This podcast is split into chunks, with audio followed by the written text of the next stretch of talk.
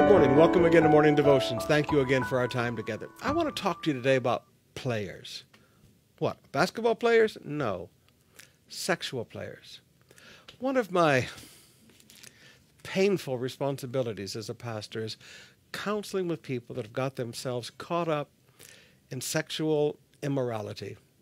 And honestly, many times they're confused about how it even happened.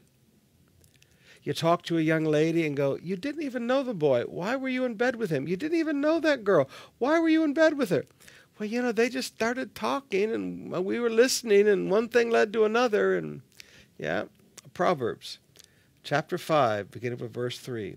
For the lips of an immoral woman or an immoral man are as sweet as honey, and her mouth is smoother than oil.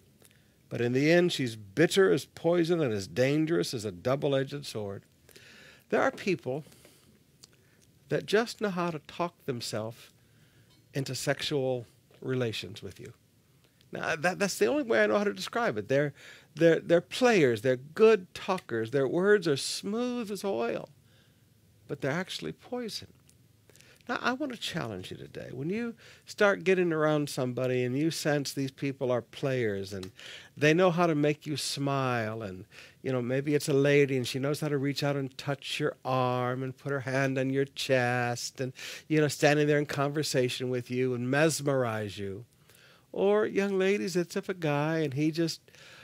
Uh, he just immediately begins to stimulate all the wrong desires in you with his words. Whatever it is, would you just please get out of there as quickly as possible? My grandfather, I asked my grandpa one time, I said, Grandpa, how do you stay sexually pure? He said, Well, for one thing, you have to learn the principle of Joseph. The principle of Joseph is to run. If you're in a situation and it's going in a wrong direction, you don't try to walk, you run. Because the longer you delay, the more assuredly you're going to be caught up in it. Please when you start to get around somebody whose words are smooth as oil, they're players. They don't love you, they just want to have sex with you. Run in Jesus' name.